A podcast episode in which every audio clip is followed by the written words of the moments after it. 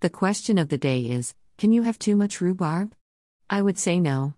I have four rhubarb patches. Patches, not plants, as I use a lot of rhubarb. The other day I chopped 87 cups of rhubarb for jams, pies, and crisps from one picking. With all the rain this spring, the rhubarb will be growing and growing. Remember to break off any of the seed stalks the plant may shoot up during the spring. You don't want the energy going to the flowers and seeds right now. If you want to save seeds to grow more plants, wait until later in the summer.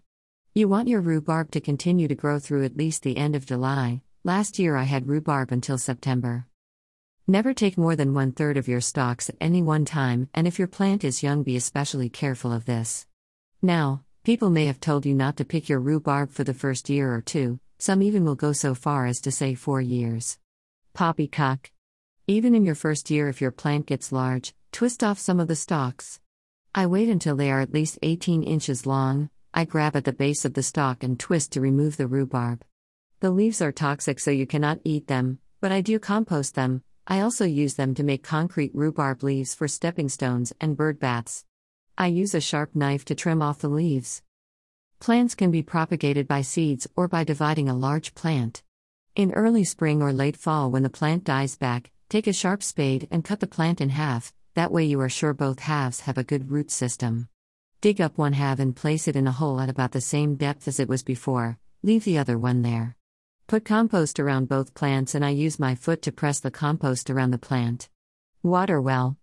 Having said that, I have seen rhubarb plants that have been buried in a pile of dirt make their way up to the surface. Top sliced off. Today I planted my fifth rhubarb patch, and with 10 beautiful plants I grew from seed this year. I started them this last winter and grew them under lights, transplanting them as they grew. Most have 5 to 8 healthy stalks ranging from 8 to 14 inches high. I planted them with good soil that was mixed with rabbit manure. This patch will get early morning sun and be in the shade by 3 o'clock and will be shaded the rest of the day. It is next to another patch, so I know it will be successful. Rhubarb seedlings. All my patches have various degrees of sun, from complete full sun all day to as little as about 6 hours a day. All grow beautifully. I have mostly Victoria, which I have grown from seed, but I was given a plant and I can't say for sure it is the same. Rhubarb comes in red, green, red green, and pink. Being that we are zone 4, I would recommend this variety.